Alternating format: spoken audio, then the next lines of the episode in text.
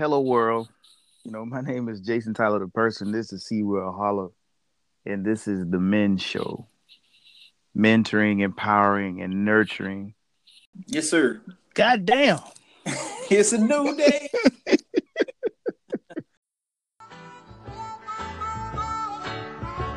And I know what a scene you were learning in. Was there something that made you come back again? And what could ever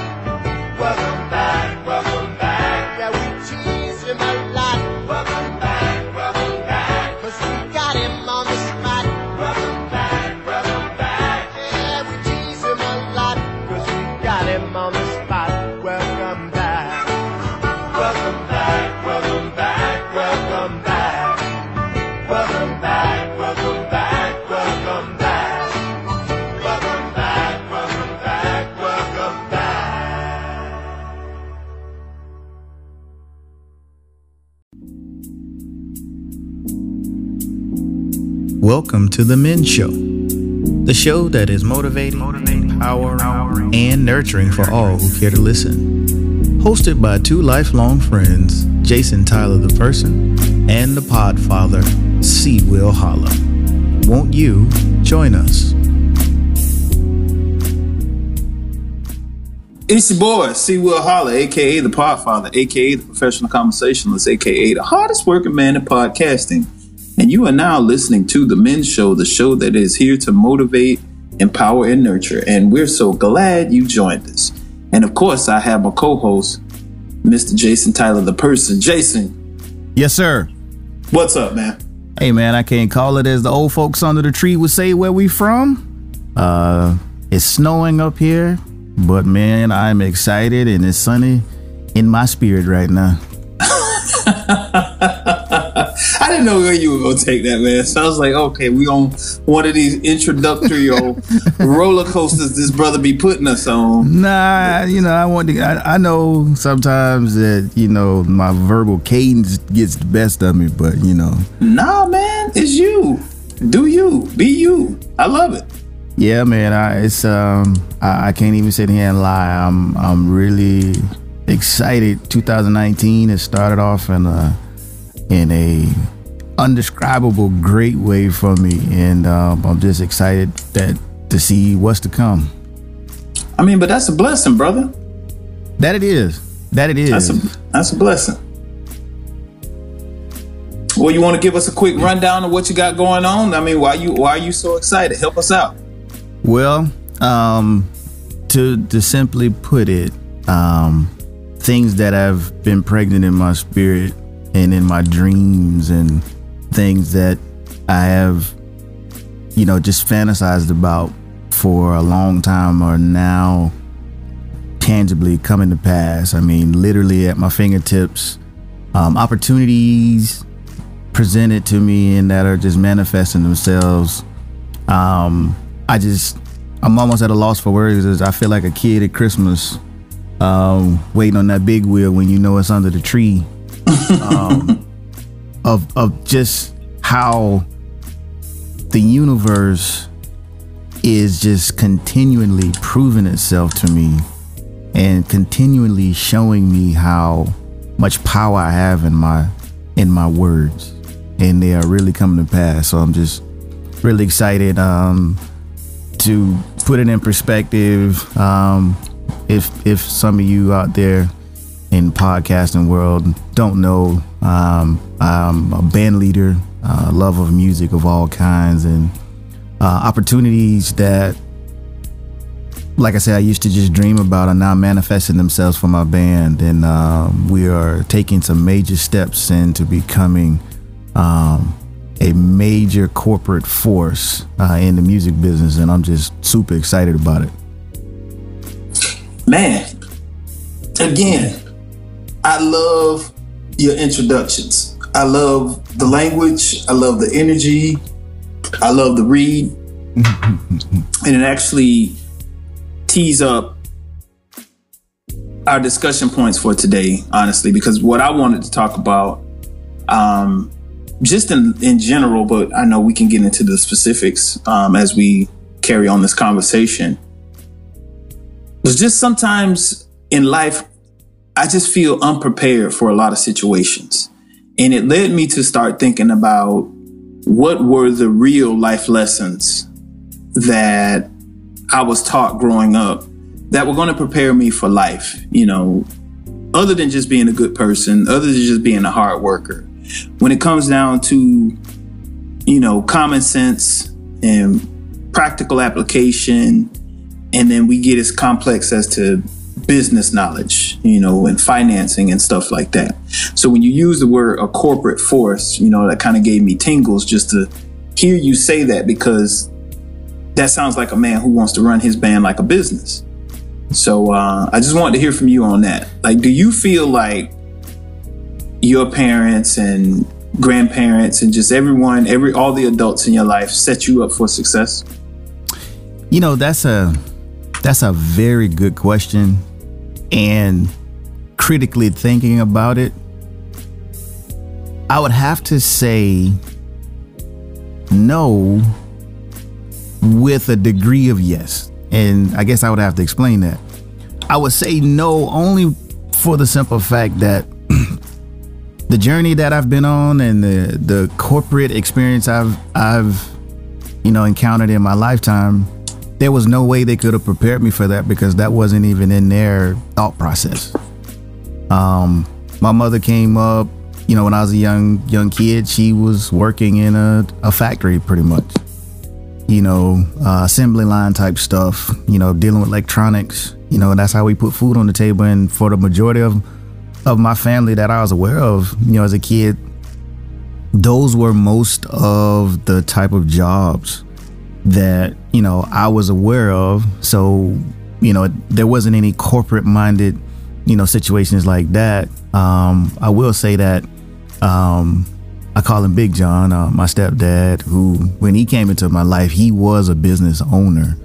Um, he had some businesses, he had contracts with the government, things like that. They didn't last, but I still was able to, you know, without even realizing as a kid, you know, watching him handle his business. And then even to this day, um, he's 70 plus years old. He still handles his business like, you know, he's a contractor. He, you know, is involved with various things with his high school and, you know, running paperwork and stuff like that for reunions and things. So he's still active like that. So, excuse me. That's why I say it's kind of like no, because I don't, there was no way for them to prepare me for what I was about to encounter as as an adult black man in corporate America. Yeah, I I totally understood what you meant when you said no and yes. I totally got that. Um, I myself kind of grew up in that same type of environment. My grandmother worked at Stromberg and Carlson, which later became Siemens, uh, and and kind of sort of like a factory uh, makeup and uh, my grandfather had his own business. He had several businesses. He, he, he ran a storefront property for a little while, and then he had a janitorial service as well as a lawn service. Um, and to your point, like, and, and this is why I raised the point because yes, they had their own businesses, but were their business um, practices setting them up for longevity? Was it setting them up for success, or were they more so just, you know, hand to mouth sort of businesses at the time. And I can honestly say that my grandfather's business was not set up for longevity because he just employed cheap labor, to be honest. You know, I'm not sure what the bookkeeping was like. I'm not sure what the invoices were like. I'm pretty sure the taxes were paid because I don't ever remember remember him getting audited, but in the sense of setting the business up for success because I came across a, a very poignant quote the other day, and it really started me to think about this, right? It really started me to, to thinking about this in terms of you can't, your, your children won't be able to inherit your job, you know, but they can inherit your business. So are we setting our children up for success or are we setting them up to suffer the same fates that we ultimately suffer from today because I think as and to your point about being speaking specifically as a black man in corporate America, I know all the rigors that I've had to face and go through and and currently going through because just simple practices or things, uh, just even having to go to deal with corporate America in a sense. Like I feel like mo- the majority of my existence there, I can't be my true self because it's going to be shunned upon. It's going to be looked down at. I can't be my best self. I can't be my true self because that doesn't fit their mode of operations or their modus operandi, so to speak, in terms of how a participant should participate when it comes to this entity known as corporate America. I don't think I was set up for success at all. Although, yes, I, again, with common sense knowledge and just how to be a good person. But when it came to that ability of, of, of, of the rules of engagement and not only just getting a job, right, and, and getting into corporate America, but how to not only survive, but also to thrive. you raised some some great points that really really made me reflect and as you were speaking i don't know if you remember where i grew up on southwest road. Of course I do. do you remember um, mr frank's cleaners? Do you remember back that far?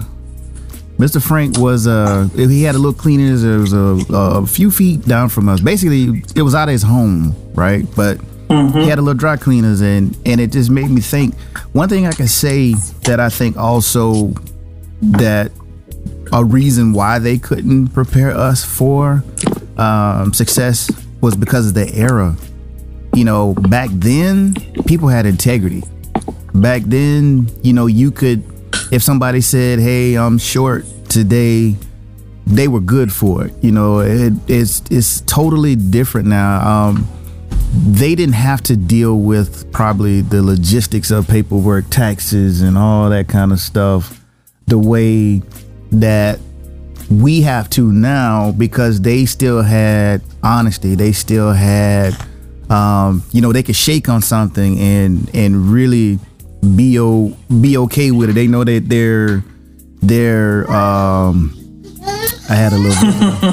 y'all, y'all heard my daughter sneak in here. I didn't even know she was in here. Now she mad. the life of a father. Um, and she was stealth with it too, man. I just I happened to look around and see, you know, she was in here. Um, so yeah, the time, like I said, I can, I just, I, I remember as a little boy when businesses was like that. My grandmother and them was still around. I, I can recall them having conversations, you know, like, well, Mr. Frank, I ain't got it today.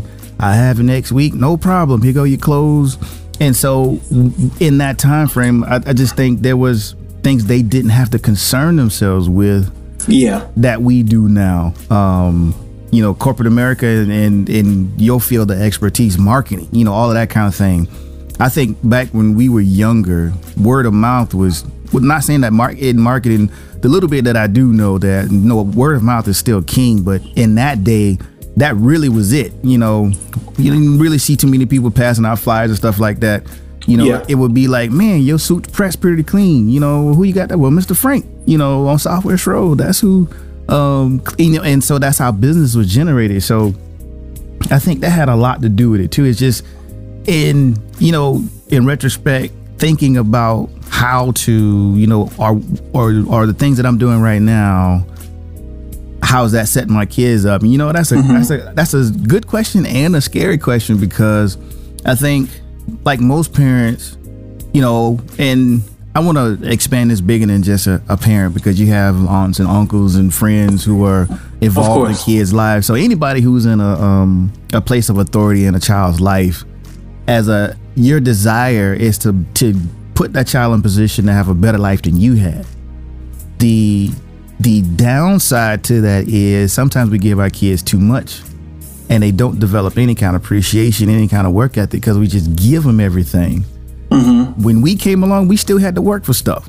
We still had to clean up. We still had to go out and cut the grass. We had to, you know, chores was, you know, it was mandatory. You didn't have no option. You know, that was your daily routine. You was gonna get up. You know, your parents or grandparents say, okay, I need this done, that done, and so you develop that work ethic to where I am concerned about our kids now they don't really have that. I'd like to get your thoughts on that. I absolutely would agree um, to a certain degree. What and what I mean by that is that's absolutely what was taught to us as children. We were taught the work ethic. We were taught the principles of, of, of hard work. I don't think we were taught the principles of smart work.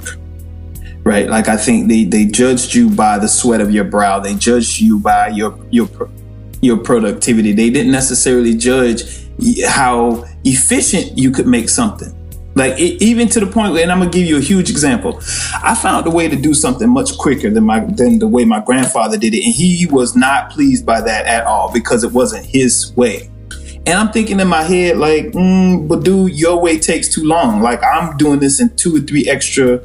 I mean, uh, I'm taking out one and two steps, which I understood why he had the steps, but I'm saying it's unnecessary because it's redundant even in my infant, now I can't say infant because I wasn't a baby, but even even in my juvenile mind at the time, I could see, well, that's just redundant. Like, why would you do that? You do this. So he had a six step process, and I just cut it down by two. Now we got a four step process. You you're saving incremental uh, time, but in the end, it, it leads to the exponential, right? Because now what would take two or three hours only took an hour and a half and that was time savings. So I'm putting time back in my day. So what I'm also adding to it is value.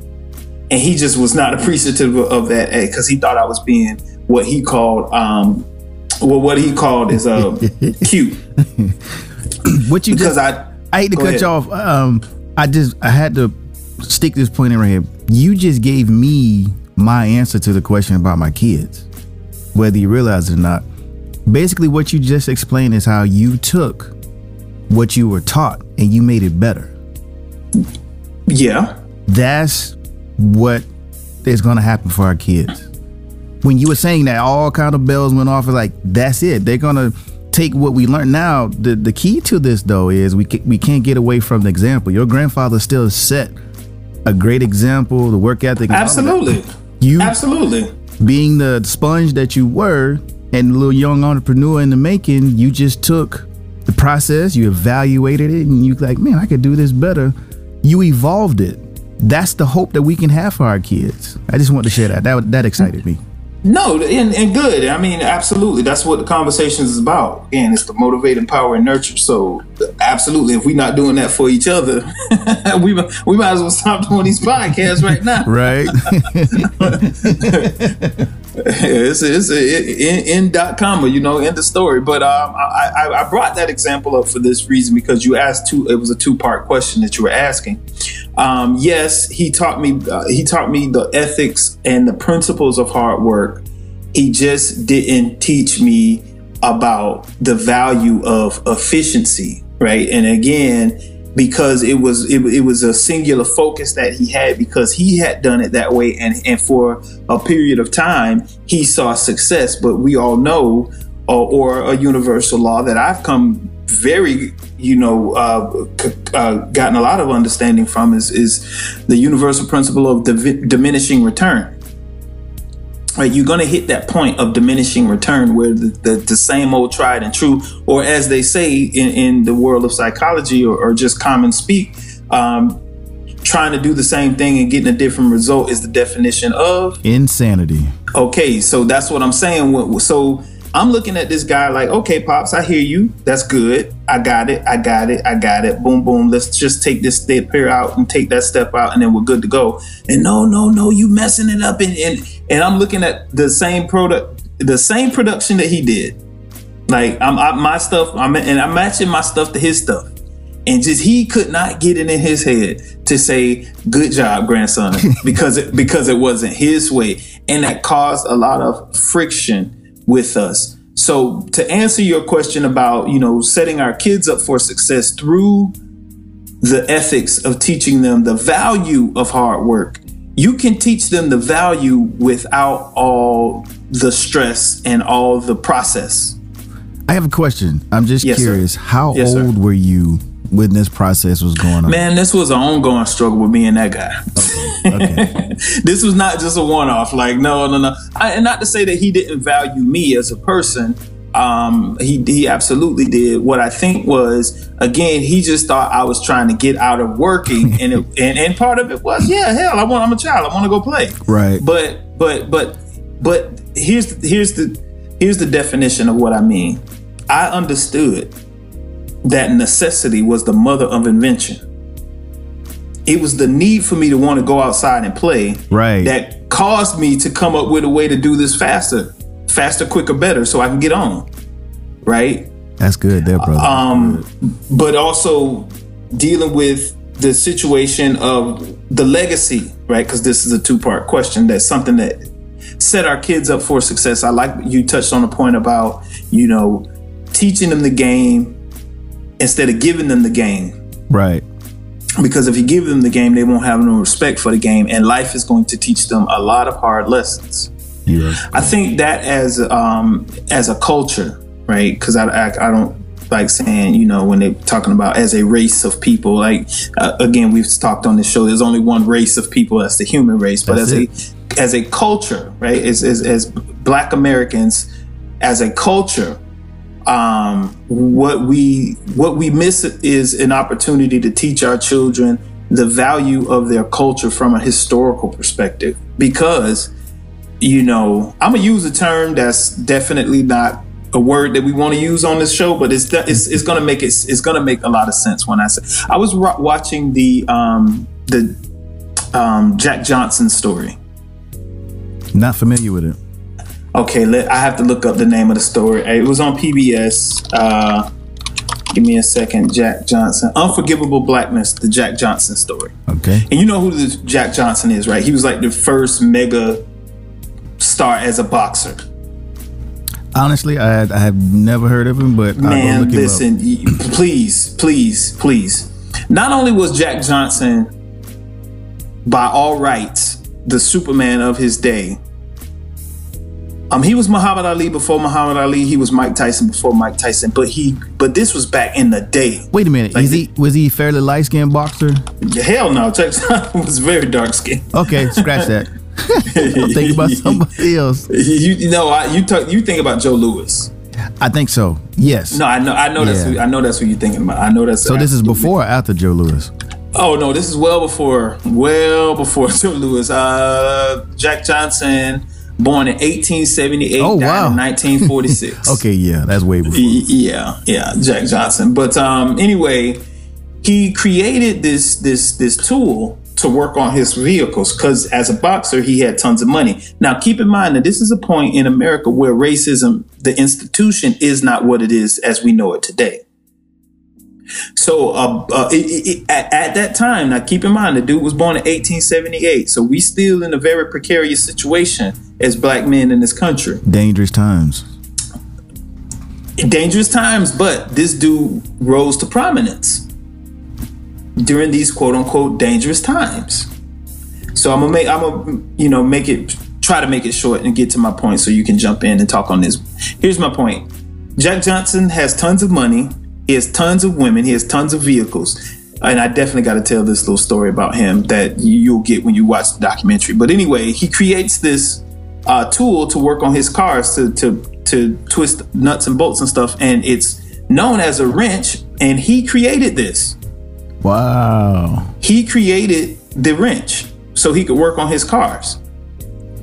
Never knew People that. came, yes, people came in and dubbed it the monkey wrench Get out. as a racial epithet to to to to smite the not only the the, the person that this dude was, but this phenomenal invention that dude did that this dude just created that changed, you know, how you can operate on vehicles and machinery at the time. I had no idea. Absolutely, man. Very interesting, and, and we we should you know get a little bit. I mean, we we shouldn't wait to February, you know, to roll around and get to get hip to all this stuff. But anyway, um, he's a very prominent figure that definitely um, people should know more about. Like very unsung in in in who we are as a culture. Um, here in America. But anyway, there, there's a story that I, I loved from the documentary where it talks about again, now this is how wheeling and dealing this dude was in his day. Not only was he a badass, not only did he create the wrench, Jack Johnson had a love and a lust for white women. Uh oh.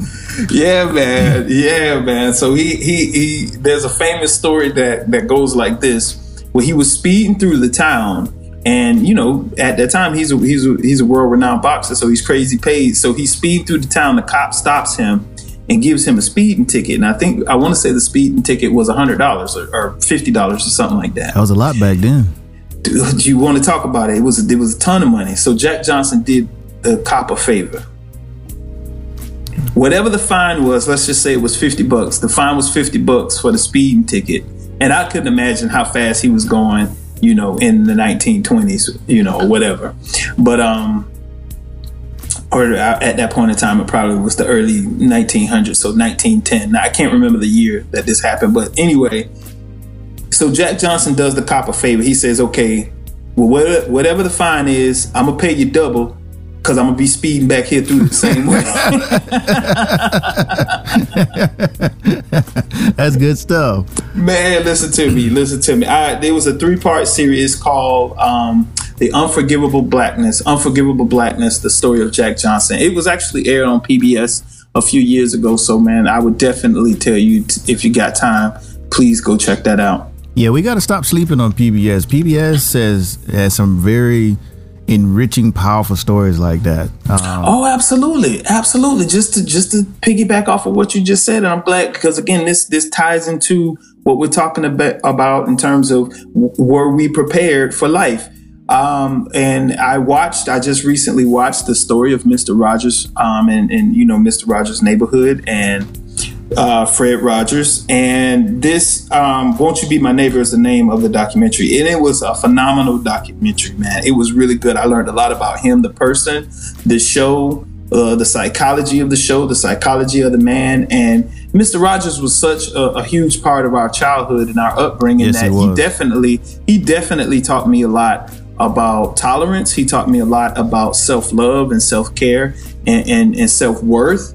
And in that same documentary, at his death, there were protesters saying that um, Mr. Rogers is pretty much the reason why we have such narcissistic uh, children in our society today. And I could not further, I could not disagree with that. I mean, that's nothing can be further from the truth. I, I didn't watch that documentary, and maybe you can touch on this. I, I came across a clip on YouTube that, um, from what I can recall, it talked about how Mr. Rogers went to court for either the education system or something along that line where he was trying to keep it in a manner to keep it healthy for kids where uh, society was trying to change. I wish I had more details about it, but it was one of the things that nobody knew that Mr. Rogers, as the person, was advocating for education and for children in ways that, if I don't recall if he won the court case, but it was something that if if it did pass, it would have been something that would have been so important for for us as youth. Um, do you recall anything like that in the documentary? Absolutely. What you're talking about is President Nixon at the time was gutting the funding for PBS, uh, public broadcast system. He wanted to, he was drilling it, right? Like he was cutting it. Now he slashed it by almost 80%, something crazy like that. Um, so Mr. Rogers went to Congress to to fight for that money, fight for that funding, fight for you know uh, the right to have these shows because you had other shows on PBS as well. Not at the time, but you know we grew up with shows. Not only did we grow up with Mr. Robert Rogers' Neighborhood, but we grew up with Sesame Street. We grew up with Reading Rainbow and a host of other, uh, e- even Nature. Right, like Nature was a huge show that I watched in my life growing up as a kid, and that was on PBS. But uh, you wouldn't have any of that if Mr. Rogers did not go before Congress and, and, and fight to get that money. I want to say he did win, and he won to the tune of I and and the number it was in my head. I want to say I, it might have been twenty million dollars at the time, and this was back in the late '60s, early '70s. So twenty million dollars is twenty million dollars. Twenty. I take it.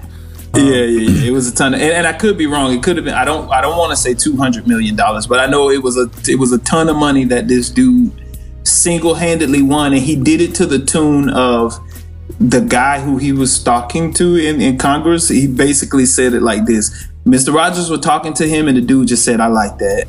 you uh, you you you'll get the money. And That's what Mr. Rogers ended up saying. stories like that, you know, for for me to hear, like you said, he he was such a big part of our childhood, and now as an adult, really understanding how powerful his stance was. Um, just a, it's a reflection that you know, kind of off topic a little bit, but just about humanity and people. Um, Oh, absolutely. yeah, despite how much you know media wants to project a lot of hate and you know segregation, and you know we got a lot of you know cultural this and race that and and division that's presented in the media. You know, there's some good people in all walks of life. Oh, absolutely. Absolutely. And I say that honestly speaking, he probably was the last real nice guy that's on television. Yeah, he reminds. I put him in the same category as the science guy. Um, Bill Nye. Yeah, yeah, I put him in the same the same category. Uh, individuals that really had a heart for for kids and the education and and helping them. You know, he he was. They both, in my opinion, were taking television and still trying to make it be a a learning tool versus just some kind of entertainment or you know the term was you know the idiot box you just sit there and just watch you know mind numbing shows they were still feeding your mind you know as kids Well, let's look at it this way. It is a learning tool. Now, it could be a positive learning tool or it could be a negative learning tool because it can also help you unlearn a lot of stuff that you need to learn or it can miseducate you, which, you know, most people who watch Fox News are very miseducated about the world at large. But yeah, no. yeah, but I, I, I learned a lot from from watching Mr. Rogers' Neighborhood, and actually there was a, a, a poignant part of the documentary where it talked about how he had um, a black officer on the he did that on purpose. That he had a had a black guy playing Officer Clemmons on the show where there was this part of the show where Mr. Rogers was cooling his uh, feet off in the in the little foot tub that he had on the show, and he had the officer come and put his feet in the same tub as Mr. Rogers, which was definitely unheard of. And this is back in the day where it was public policy that blacks and whites could not join in, you know, Right. together in public pools. And here it is on this show on public broadcasting systems where there's a white guy and a black guy have their they have their feet in in the pool together, and it, it and it was biblical to the point where the black guy was drying off his feet, and Mr. Rogers was helping him dry his feet off as well. Which I didn't know this about him, but Mr. Rogers was also an ordained pastor. Hmm.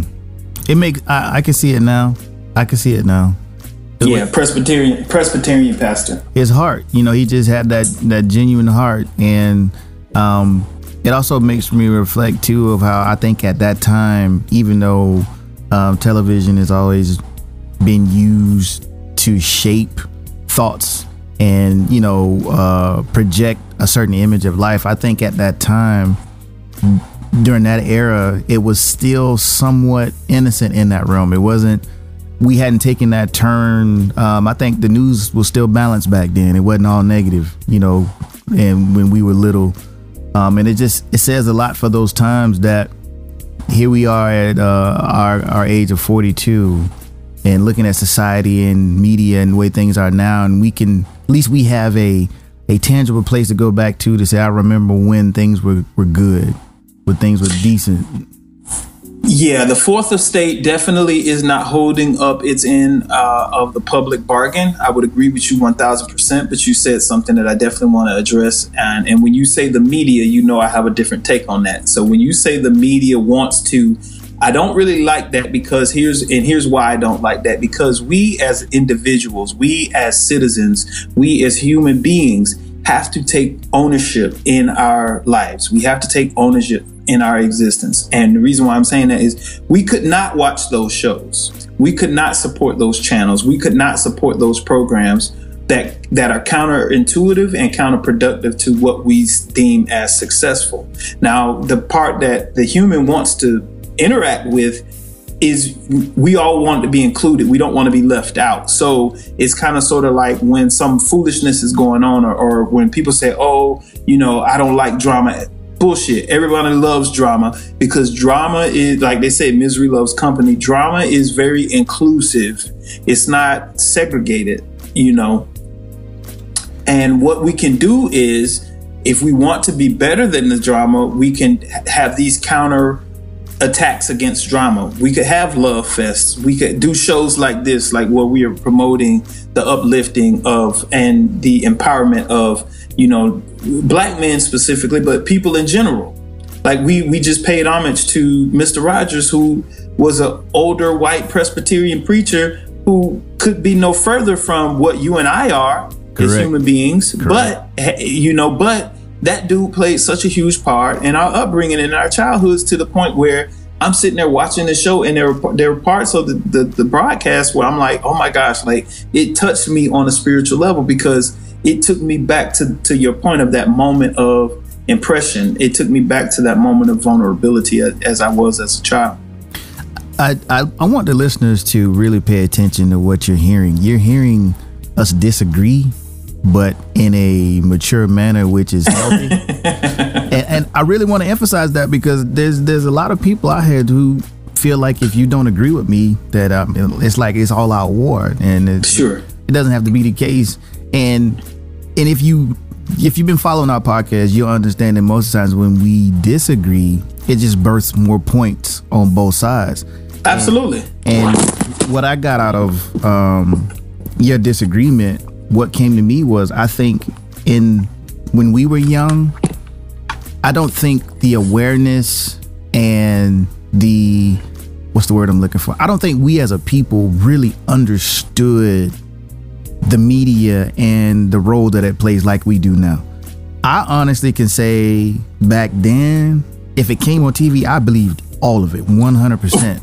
You know, um, I just think through, again, And you would have had a reason to believe it back then. You would have had a reason to, right? Because again, and I don't even know if you've ever heard people use the term the fourth estate, but that that's what the media is. The media is kind of sort of like that fourth guardrail, right? Because if you think about the uh, you know, um, the branches of the government, right? You got the judicial system, you got the executive branch, and then you got the legislative branch. The fourth branch or the fourth estate, quote unquote, is the media, right? Because they're this independent entity, or they were.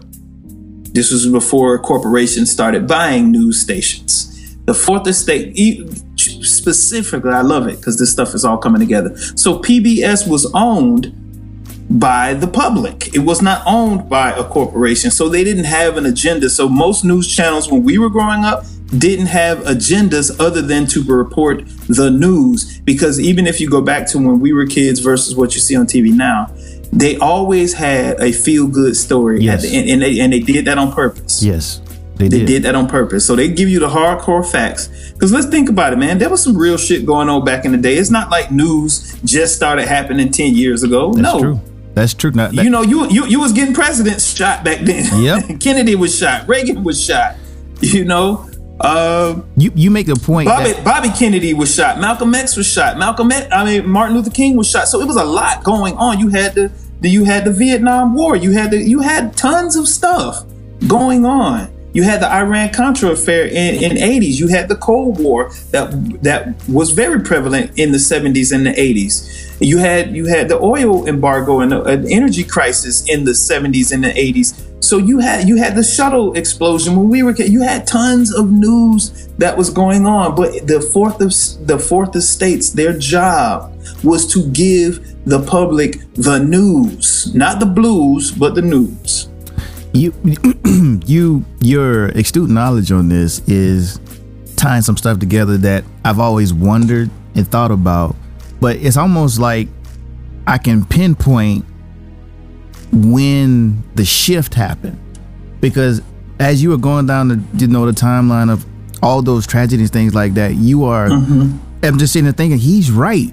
It wasn't projected this way. It wasn't it wasn't you know broadcasted in a manner now uh, in my opinion where if something good happens it's a special report. You know somewhere along the line uh, the, the media companies who you know took over the the TV stations made a decision that negativity, fear, um, and all of those in in that realm will keep viewers in a certain place, feelings, you know, anxiety, all that kind of stuff. But that keeps people right in front of the television. So it's it's it's kind of like a, a, a moral uh, swing took place in the media, and until you started bringing up the you know the knowledge, I, I I'm gonna be honest with you, I had never heard of the fourth estate.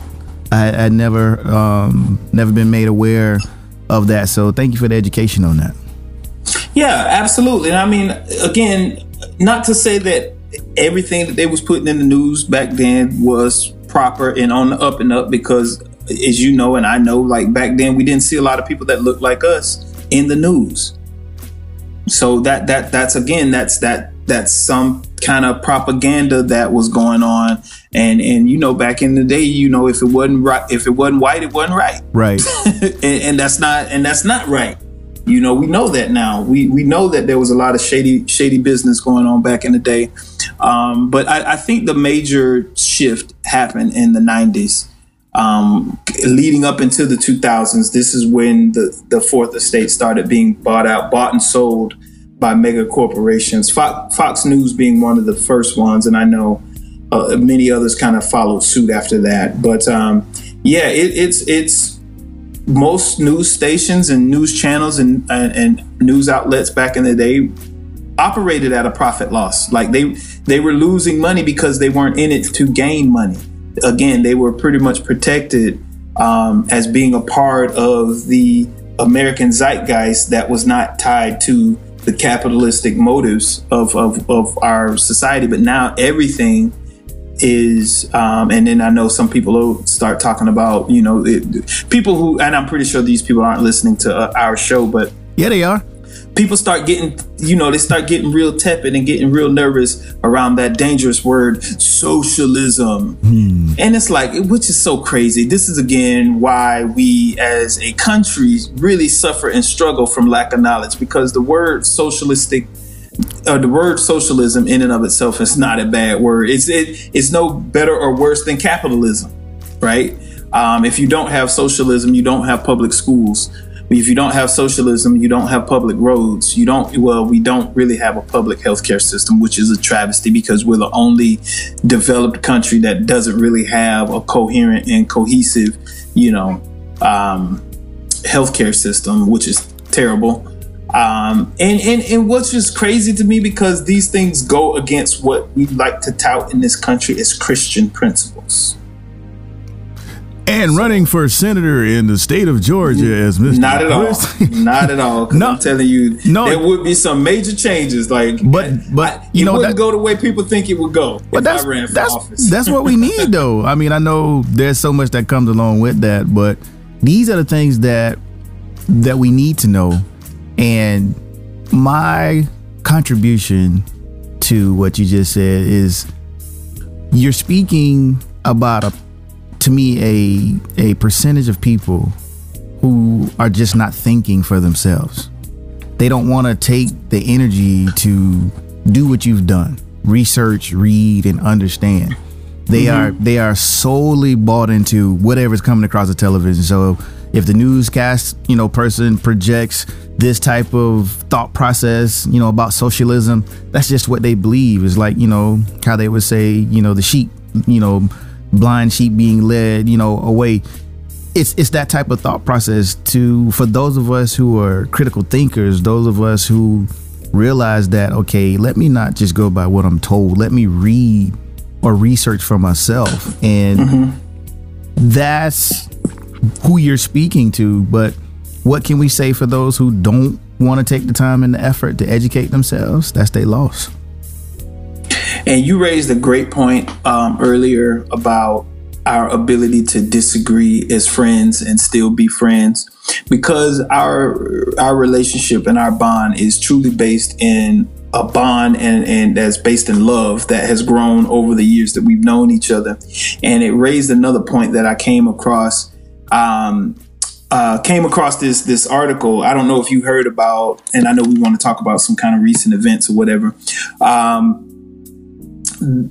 have you caught up with the news in terms of what's going on between DL Hughley and Terry Crews? it's funny you mentioned that. So let me let me start out by saying I personally try not to watch news as much as possible.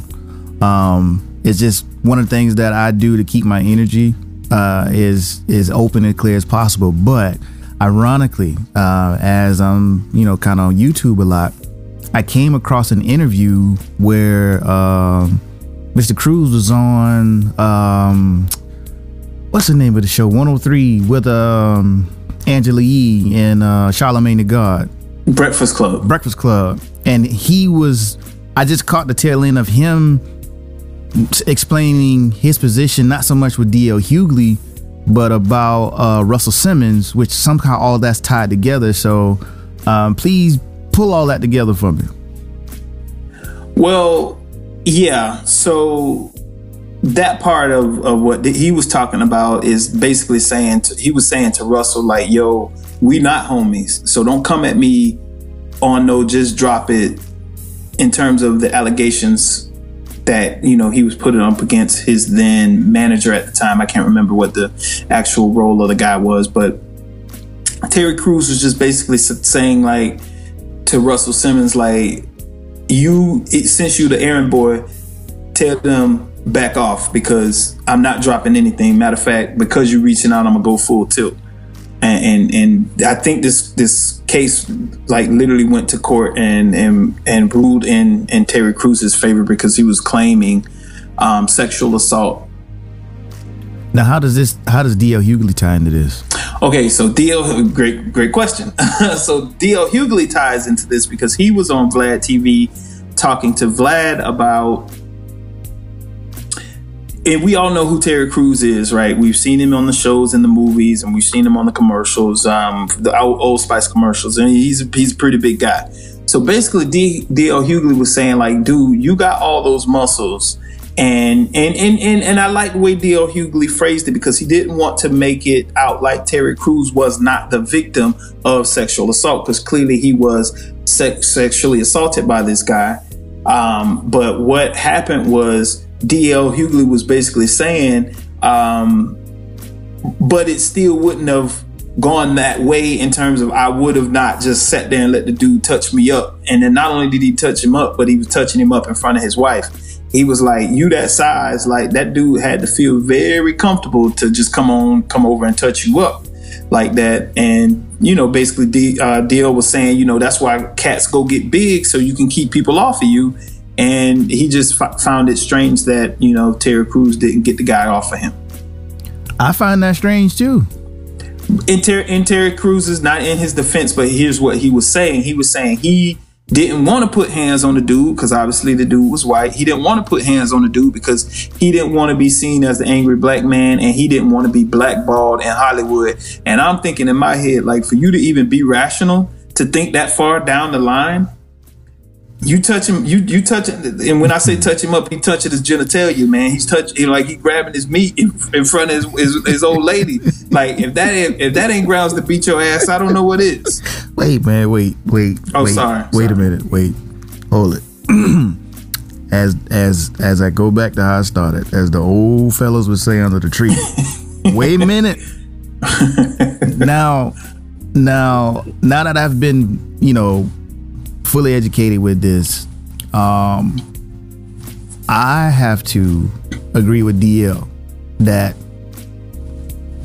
there is no way that I can perceive that I'm going to allow that kind of. Cause see, that's touching you to me. That's bad, but doing it in front of your wife, that's psychological to me. It is. It's warfare. Yeah. So he. So you you're saying that you wanted this role or you wanted to be in television that bad that instead of doing what you know was the right thing to do, first of all, by stopping him and violating you, but to do it in front of your wife, I, I, I don't even understand how they stayed married after that. I don't understand how she even looked at him the same because um, I've had some success in my life and I have money and a and a and a perspective. I just don't see anything as much as I love music, as much as I love, you know, a, a lot of things in life. I cannot on this day, uh, January 29, 2019, say that there's anything that's gonna make me compromise my integrity for some money. I don't care what or opportunity. Well, to be fair, he didn't say that. he he didn't say that, but uh, when he went down the list of oh, I didn't want to be this and I didn't want to be that, hell, I would have been all of that in a bag of chips. Listen to me. That dude would have thought he was on a Street Fighter screen because it would have been a 29 hit combo, a KO perfect. But okay, okay, let's let's okay. I'm gonna try to critically think and, and be objective. Do you not think the underlying reasons why he didn't tell that man a new one was because he was still thinking about his career? No, I know that's what he was thinking about. But but to your earlier point, there is nothing. And here's what here's why I'm saying I don't think we were set up for success. Because I could not see anybody allow that going down that way. We, I can't see it. I can't see it. we're saying the same thing because I'm, I'm sitting here just scanning in my mind. I don't know. I can't, you know, think of one male that that I know that I that would go for something like that. Not that. And, and not not to say again, not to not to be that way because it has happened to people. Like yes, there are men have been the victims of sexual assault and abuse, and unfortunately rape, um, as women have. Right. So these things happen in this culture and and in these environments. But what we're saying is, I know at the size that I am, and I'm nowhere near where Terry Crews is.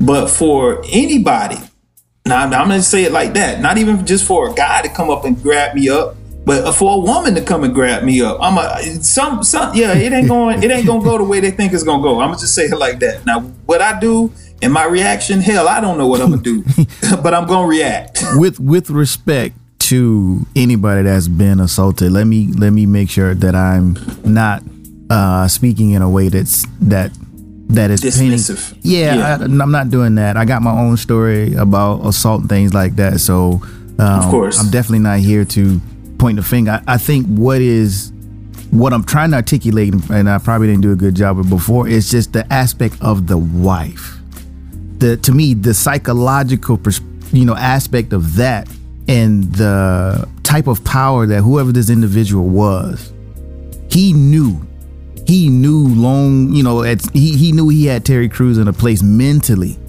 that He had to. yeah he he had to to know that he could even attempt that because you we all know individuals and we've seen situations where we've seen two people get into an altercation or you know a verbal heated situation and the first thing we say is they know who to talk to they they know who to go after to Of say course. certain things too so Of course. in this case, you know, from from you know the little bit I'm, that I'm learning on this podcast about his situation, I know he's been a big advocate for sexual assault, and he by right he should.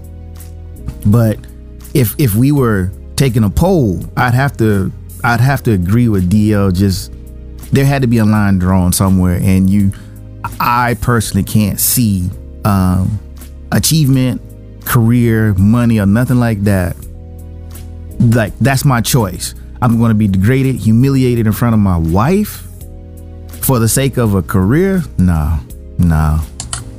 Yeah, like it, for, for that for the guy to do it, I feel the same way psychologically speaking. He had to be, you know, um, he had to be on another plane for him to even get to that point about it. Um, but here's the quote that I wanted to to to, to follow up with, with what Dave Chappelle about you know disagreements.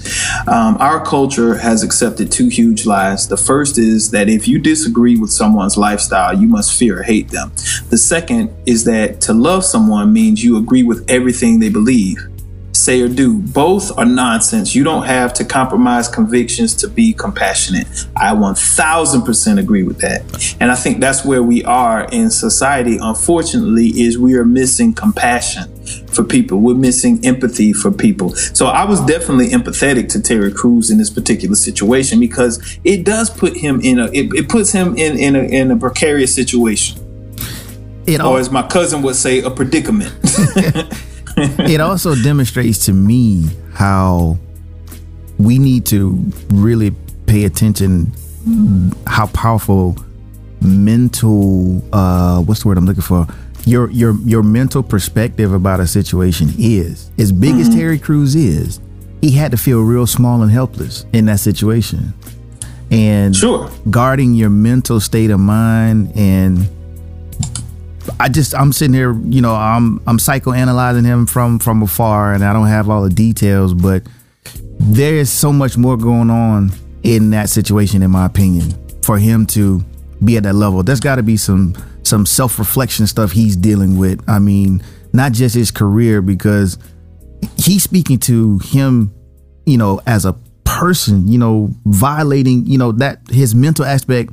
That's dealing with him and his image of himself to even go there. So I, you know, you know, when things like this happen, you know, I'm I'm taking a step back to be more objective, to the to back up a little bit. You know, first thing I want to say was how could that happen? How could that? Well, when you don't understand how the mind works, and when you don't understand how powerful uh, imagery and perception of yourself, and then on the other side of that, a person who is crafty with words and manipulation, and who knows how to to push certain buttons when it comes to seeking out an individual and they they find somebody who they feel is vulnerable in that way. It is a very powerful and controlling thing. So i guess i'm coming full circle but at the at the end of the day if you're not in tune with your star player and know who you are anyone can find themselves in that type of situation.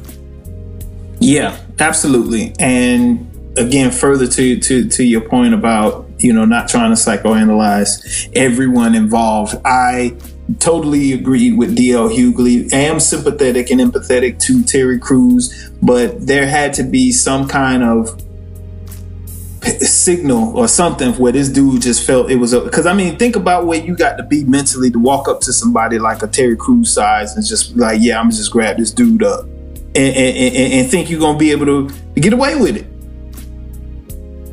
I can say this. I have experienced up, you know, where I live now.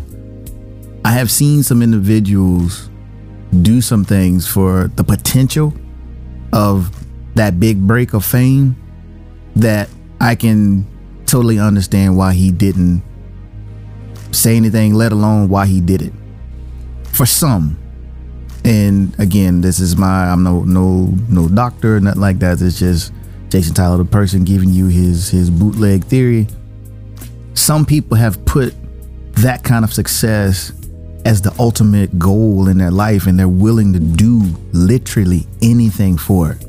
Mm-hmm. You see that in men, and you see that in women.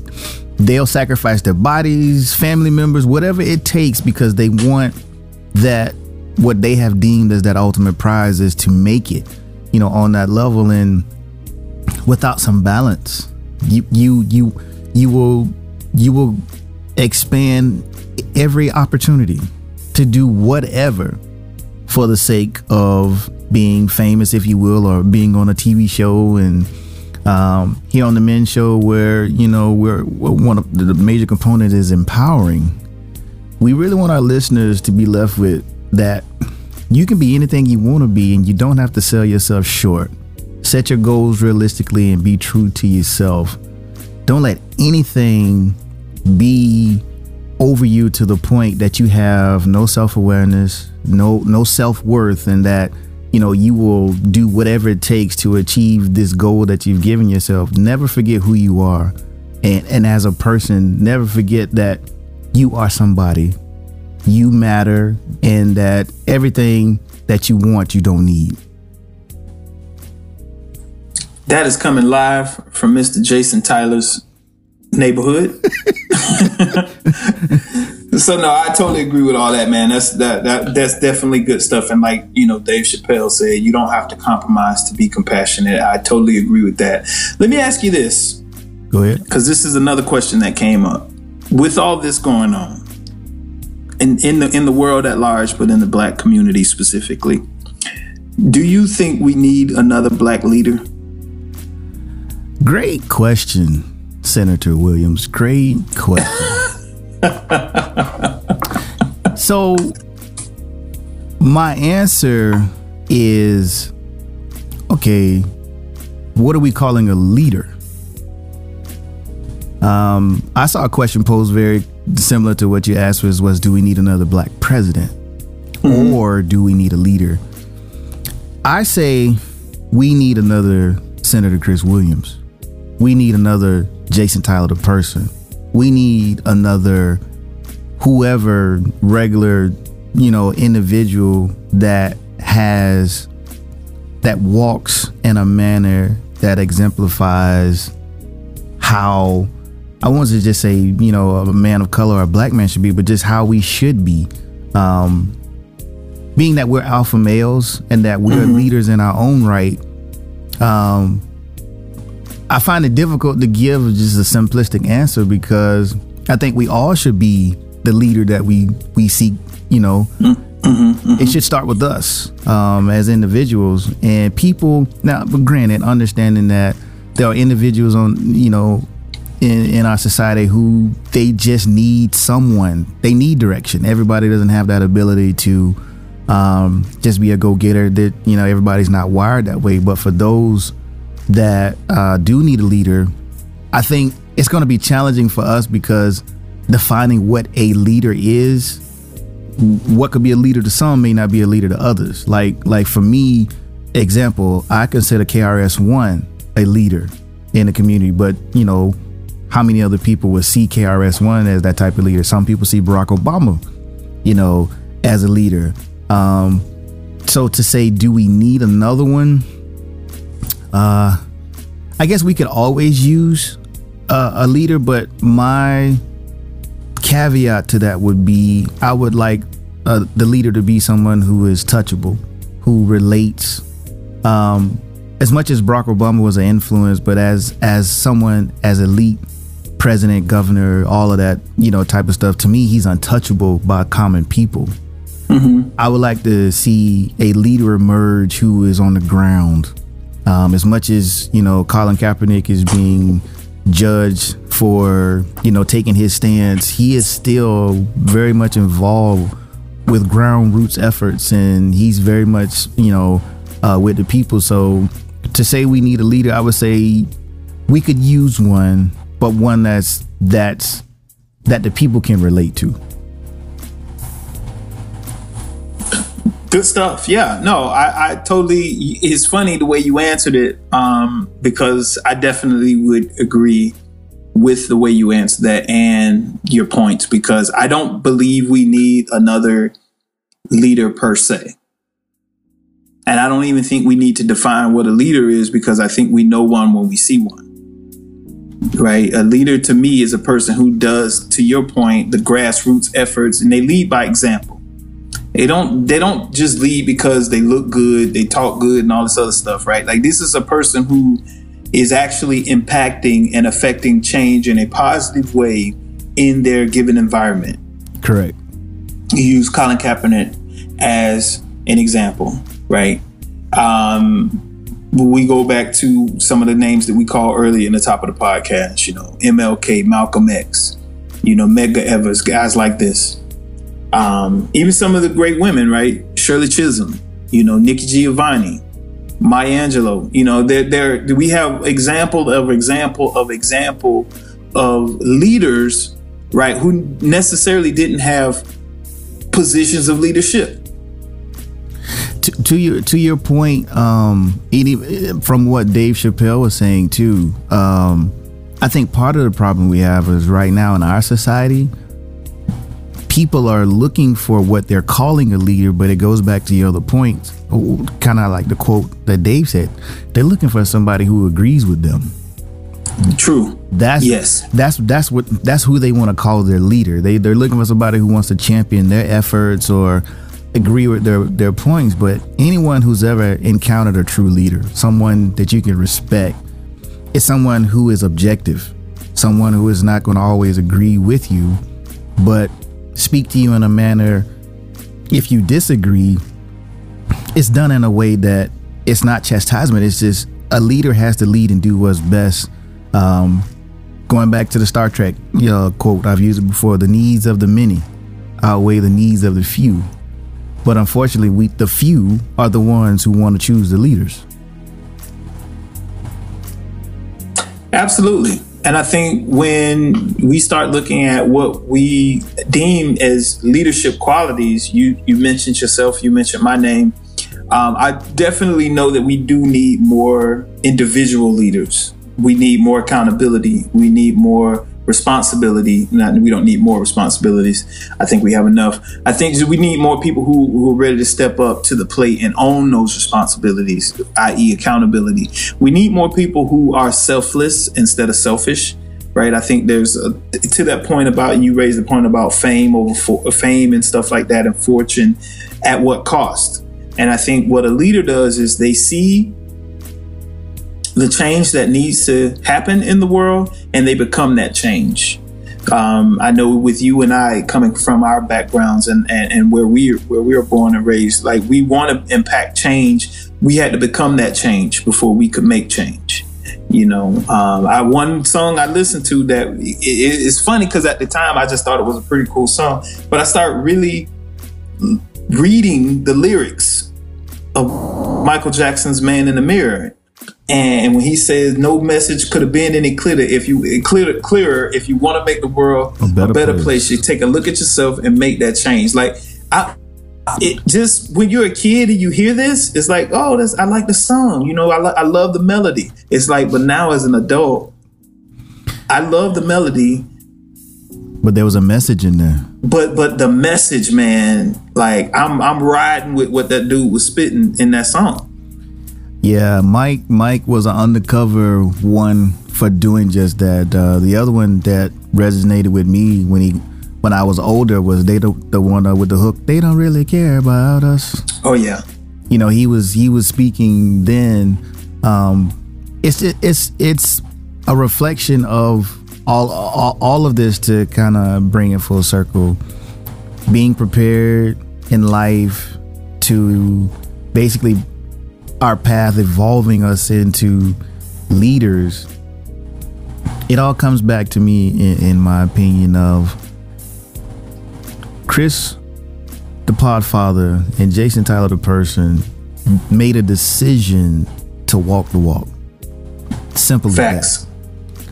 And when we want to define a leader and things like that it's just somebody who's willing to walk walk out their integrity regardless of it being unpopular they're willing to do what is necessary and deal with everything that comes along with it and it is it is a burden sometimes i mean it, it's a weight it's not easy doing the right thing because it's the right thing but everybody doesn't have that mantle on them either. They can only be Oh. there can only be one senator, Chris Williams. Man, listen to me. There are plenty of days I want to jug. right. There are plenty of days I want to stunt. I want to cut up. I want to fall out. Yes. I mean, but I know at the end of the day, I got to come home and look at that mirror. It doesn't And I got to be and I got to be okay with what I see. you know, and to take it a step further for me, not only do I concern myself with looking in the mirror, I concern myself with looking at my children. What would they think? How my actions are going to impact their lives, and so um, I carry that extra weight too. Like like you said, the times that I want to, you know, just let my head down and just be ignorant. Be honest with you. Um, I have to think about where I'm going in life, uh, the goals that I have set for myself, and just that. There's a legacy that I'm leaving. Um, I'm being watched. Even my eight month old son, he watches me. He he's just not starting to scoot and crawl across the floor, but he follows me when I walk by. And I take all that seriously that I'm not sitting here saying I'm gonna be perfect and I'm and I'm not gonna even uh, attempt to say I'll never make mistakes, but I I will I will always strive to be my best. And when I slip and fail at being my best, I'm gonna dust myself off and get up and strive to be my best again. That's all we can do. Gotcha. All right, my man. So let's talk a little bit about the future. You know, because we we we we talking about what we doing, what we were taught, and then we talked about what we're doing now. Give me a couple of quick points on on how you are setting your kids up for success. Well, um, it's it's ironic that we're talking about your grandfather, our past, and the work ethic, and how you guys clashed and you know that era, and I think because my my oldest daughter, she's 18, she'll be 19 in March. Um, she is really seeing this more so than my little ones right now, but I am busy working on you know the efforts of promoting this band.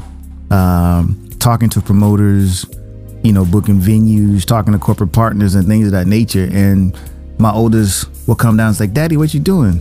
And i say i'm, I'm working. And she'll look in you know she'll come in the studio and she'll look around she'll sit with me for a little while and then she'll go out you know. Four or five hours go by she'll come back down she says dad you still working? I say i'm still working and I know there's a part of me is like, I know she wants my attention. But what mm-hmm. I'm trying to display to her is you're you're seeing somebody who has a goal and they're they're they're doing their part to achieve it. That's right. Hard work doesn't necessarily mean physical work anymore. It's about, like you said, being efficient. And when you have deadlines and goals to meet, that you're achieving them without anybody telling you to. You know, when when it's your passion, when it's your drive, you have that hunger to get it done because you're desired to be successful. And that's what I know she is seeing me do. As much as uh, at times she may feel like, man, you're always down there. Uh, it, just as an example, she had some friends come by. You know, I'm down here working, doing my thing. She thought enough to bring her friends down to show them what I was doing. And she had a sense of pride about it. It's like, here's my dad. And, you know, her friends like, oh, wow. You know, they're looking at the monitors and the screens and the, the editing and the things that I'm doing. So to me, my message is I can see it working because it's something that she's even proud of to show her friends. That's right. So the example of being effective and being diligent, working towards your craft, I think is what I'm setting my kids up for. Yeah, and, and once you set a goal and you have a dream, here's the work that you have to put into to do those things. Because, you know, I actually put up a post the other day about, you know, we people want success, but they don't want to do the work that comes with that. It's like that you don't want the success then if you don't if you don't want to put in the work. That's what life is about. It's it's it's a beautiful relationship, in my opinion, once you start to see the fruits of your labor. When you know when you're starting out, you know it's it's hard because you're taking that that step of faith and and you really don't have any tangible uh reasons or, or anything to, to take that next faithful step but you but your drive to know i want to be successful. And so in those times where you're pushing through the uncertainty and the darkness and then when you start to see the light when you start to see things start to happen it it makes me let me speak for me it makes me appreciate where I started. It makes me appreciate the days of just contemplating, man, how am I going to make this happen? I got this dream and I got this vision, but I have I have no idea where's the money going to come from, where the people going to come from. But I just got this drive, and so to come from that to where I am now, you know, I appreciate where I started, and and I think it's important to show our children that you know it's it's you have to like you said put the effort in uh, to want success and not work for it, um, you're setting yourself up for failure, in my opinion. Yeah, that's absolutely what I posted about. I said, in life, everyone wants to succeed, but no one wants to fail. And if you're afraid to fail, then you won't try. And if you don't try, you can't do. You see how that works, right? Right. It doesn't work. The funny thing about this scenario is if you don't try, you can't fail. And if you can't fail, you won't learn. The best lessons in life are often the hardest to learn. And if you don't learn from those hard lessons, you're going to repeat them. And that came at a point where I was not feeling my best. I was quote unquote feeling like a failure. And this was the note to self that I wrote. Uh, the benefit of failure. The benefit of failure is learning. Make no mistake about it in life, you're going to fail. My advice to you is fail fast, fail often, and fail freely, but most importantly, fail forward. My biggest growth in life came from when I decided to remove fear from failure and began to understand that failure is necessary and directly tied to another important FUD word faith. I grew my faith through my failures by learning to get up and pick myself up after each time I failed. And I think what you can talk about your daughter is she's proud because she's been with you through some of those failures. And she, she saw the dedication, she saw the commitment, she saw the persistence and the consistency. And now she gets to enjoy. And I know personally, from my standpoint of, of, of, of watching your band videos and, and hearing you play, I mean, it, it even made me do the video for you today. I was like, you know what? Let me let me th- chop up something a little something something together for the homie real quick. I appreciated that too, man, and um, the outpouring of of uh, support I've received and the band has received since I put those videos out um, has been borderline overwhelming. And to to your point about about my daughter, the the funny thing is, even when I failed, I never appeared like I failed. I just kept going. That's right. So she's never seen me just stop, complain. You know, I've always just kept going. But I would like to take a minute to to speak to our listeners about um, the confident person that you hear right now. I was not always that person. I had my battles with fear, um, and it gripped me terribly in my early twenties, teenage years, um, and it kept me from becoming who I am today. Um, but my journey and my desire to just want to have something out of life, you know, achieve these goals, eventually brought me to the point of where the Podfather just talked about, you know, in his post, is that I just made a decision.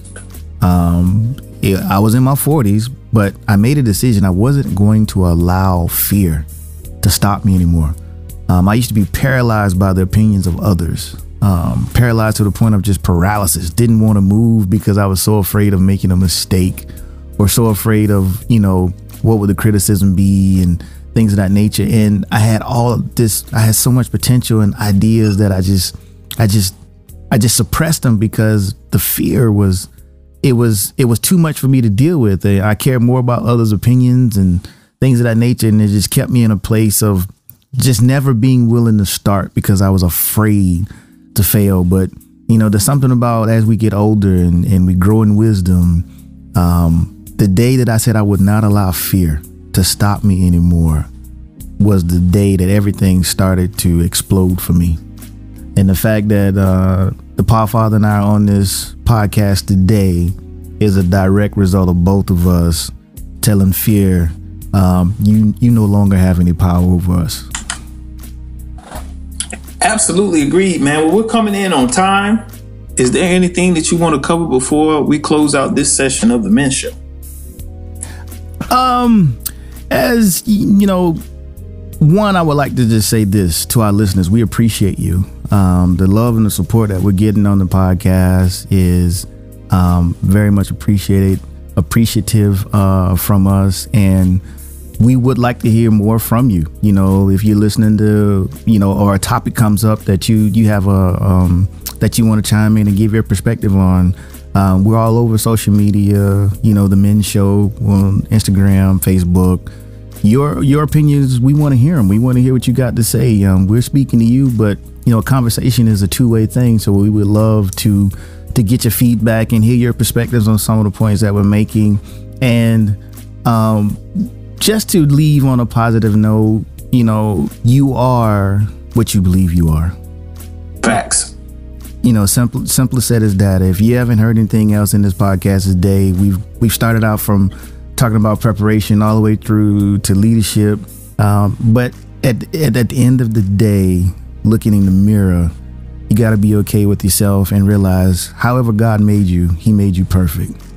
Whether you're tall, short, fat, skinny, brown, yellow, green, big nose, you know, whatever your package is you were made perfect and you were made to succeed so believe in yourself um, and don't be afraid to dream dream big dream so big it scare you and write them down and then go after it and watch the universe make it happen for you You know what's crazy when you said don't be afraid to dream? You can't help that. You're going to dream. God speaks to you through dreams. You're going to dream. This, you know, and uh, I heard somebody say one day, well, of course you have more than one dream because you go to sleep every night.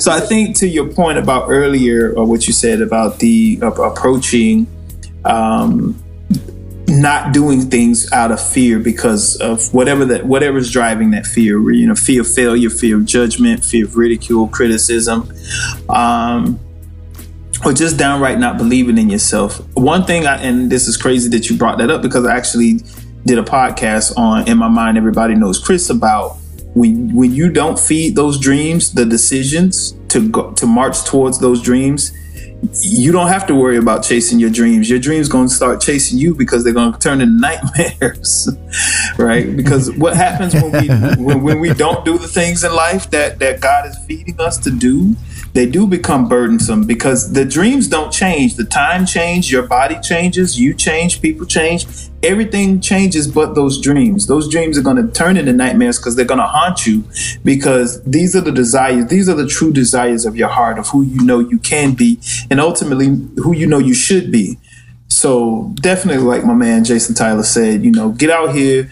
Um, you got to get up, get out, and get something. Like live your life for today. Live your life for today. You gotta And live your best life. man listen to me and and and and, and that other stuff comes out in the wash like I, to your point i don't work i don't make it about prepping for the destination i make it about the journey i make it about that journey and, and, and enjoy everything that comes with it I, I know i came into this year and the one word that was on the top of my mind when i came into 2019 was flow i just want to flow with things man That's that's the only way to be. Um, I, I just want to make this this point. I know we we're getting long in time, but do you know how blessed and fortunate you are that you are willing to embrace your dreams? Many people, like you did say, we all dream, but there are just some that feel their dreams are just too big, like it'll never happen for them. And so they don't have that mental fortitude to just go forward and, and go after it. So I want to encourage, you know, everybody out there. If you dream about it, if you daydream about it, if you are, you know, any kind of thought that comes to your mind, I don't care how grand it is, that is a vision that the creator has given you. And if the creator gave it to you, it can come to pass. I am a living example. Uh, there is no such thing as a dream that's too big. The only thing is, in my opinion, is, is are you willing to take that initial step of faith to go forward and achieve your dreams? I believe in you, and I know you can do it. and what we consider failures are just opportunities to become better Growth moments. Absolutely. All right, my man. Well, as always, this is fun. This is episode number seven, man, and I'm so glad we did it, bro. Same here, man. It was it it it's always a beautiful uh, journey doing these podcasts with you. All right, and to the listeners, as Jason Tyler said, thank you for tuning in to the Men's Show, the show that is motivating, empowering, and nurturing, and we are so glad you joined us. Holla. Peace.